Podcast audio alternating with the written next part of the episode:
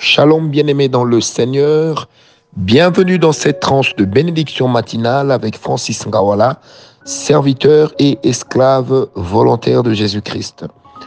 Heureux de vous retrouver en ce beau jour parce que j'espère et je déclare déjà que ce jour sera heureux et que durant ce jour, nous récolterons la grâce partout. Alors, bienvenue, bienvenue, bien-aimés. Je suis heureux de savoir que vous êtes nombreux à continuer à partager ces audios. Vous êtes nombreux à continuer à partager ces moments bénis. Vous êtes nombreux à continuer à partager ces moments de prière avec nous. Au regard de tous les commentaires que nous recevons, bien-aimés, nous pouvons dire et affirmer, sans crainte d'être contredits, que ce travail est réellement une idée, une pensée qui est venue de Dieu et laquelle est en train de bénir plusieurs personnes. Je bénis le Seigneur pour votre présence à tous aujourd'hui. Je bénis le Seigneur pour la grâce de sa bonté qui nous est manifestée aujourd'hui par le biais de notre Seigneur Jésus-Christ. Paix et grâce sur vous tous. Bien-aimés, nous sommes dans notre méditation toujours dans Genèse 18 à partir du verset 13 au verset 33. Pardon, du verset 18 au verset 33, excusez-moi. Dans ces passages qui, qui est, dans ce passage qui est assez long, bien aimé, Abraham a reçu, a reçu la visite des anges de l'Éternel. L'un d'eux, se présentant comme Christ, parle avec autorité et souveraineté et décide donc de dire à Abraham ce qu'il compte faire. Alors il déclare à Abraham que je suis en train d'aller vérifier si réellement ce qui m'a été rapporté sur Sodome et Gomorre est vrai. Et après cela, si, si ça s'avérait vrai, eh ben, je détruirai ces villes. Alors Abraham commence une discussion avec Dieu. Il dit, mais Seigneur, et s'il s'y trouvait 50 justes? Dieu dit, je ne détruirai pas la ville pour 50 justes. Et si tu trouvais 45 justes, Dieu dit, je ne détruirai pas la ville pour 45 justes. Et si s'y trouvait 20 justes, 5 justes, à toutes les questions d'Abraham, Dieu dit, je ne détruirai pas la ville pour eux.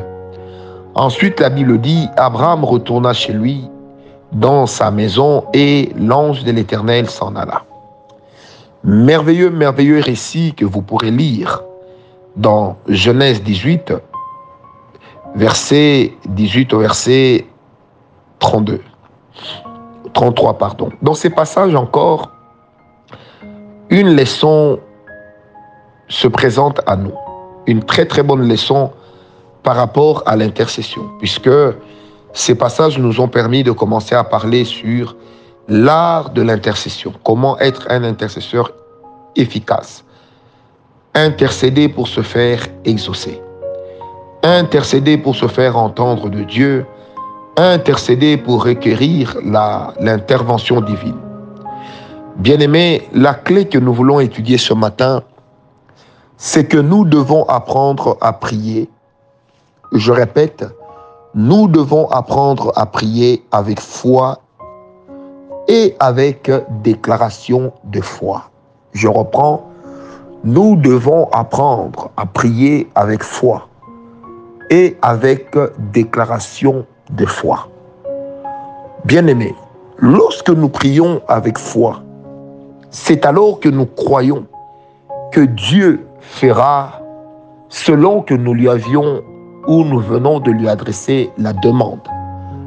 Prier avec foi veut dire développer la certitude qu'assurément l'Éternel Dieu interviendra. Prier avec foi veut également dire être certain que l'Éternel notre Dieu n'a pas les mains courtes pour toucher, ni les jambes collées à la terre pour marcher. Prier avec foi, bien-aimé, c'est amener Dieu dans le combat. Prier avec foi, c'est amener Dieu sur les terrains de nos challenges.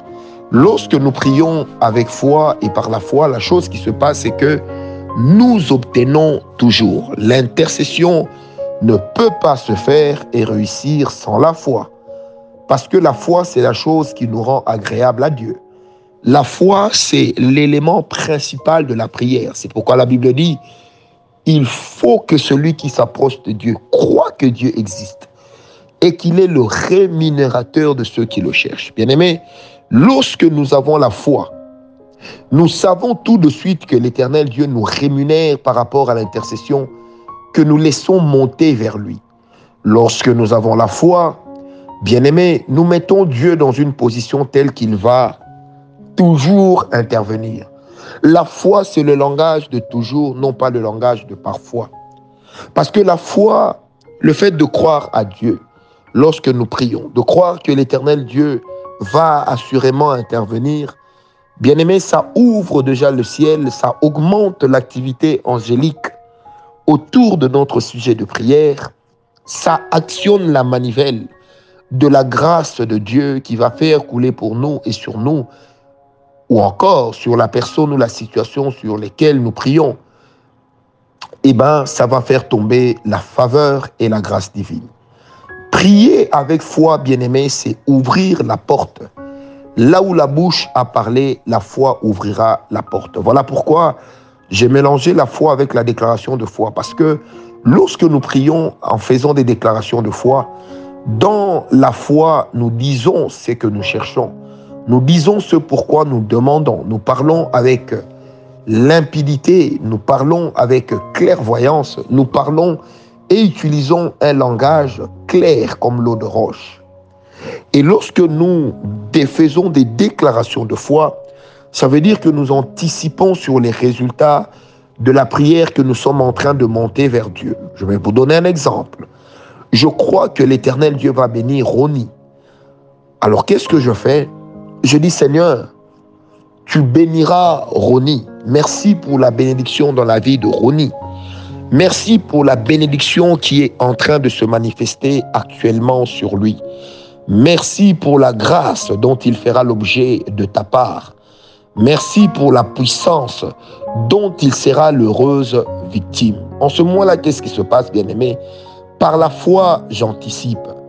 Alors quand je fais la déclaration de foi, en ce moment-là, je dis, Roni profitera de la bénédiction de Dieu.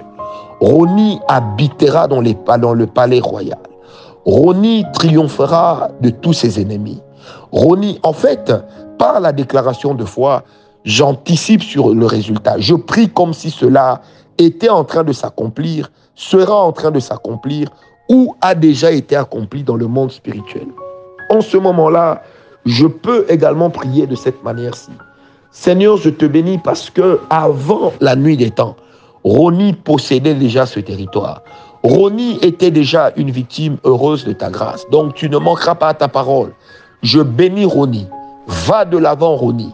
Prospère.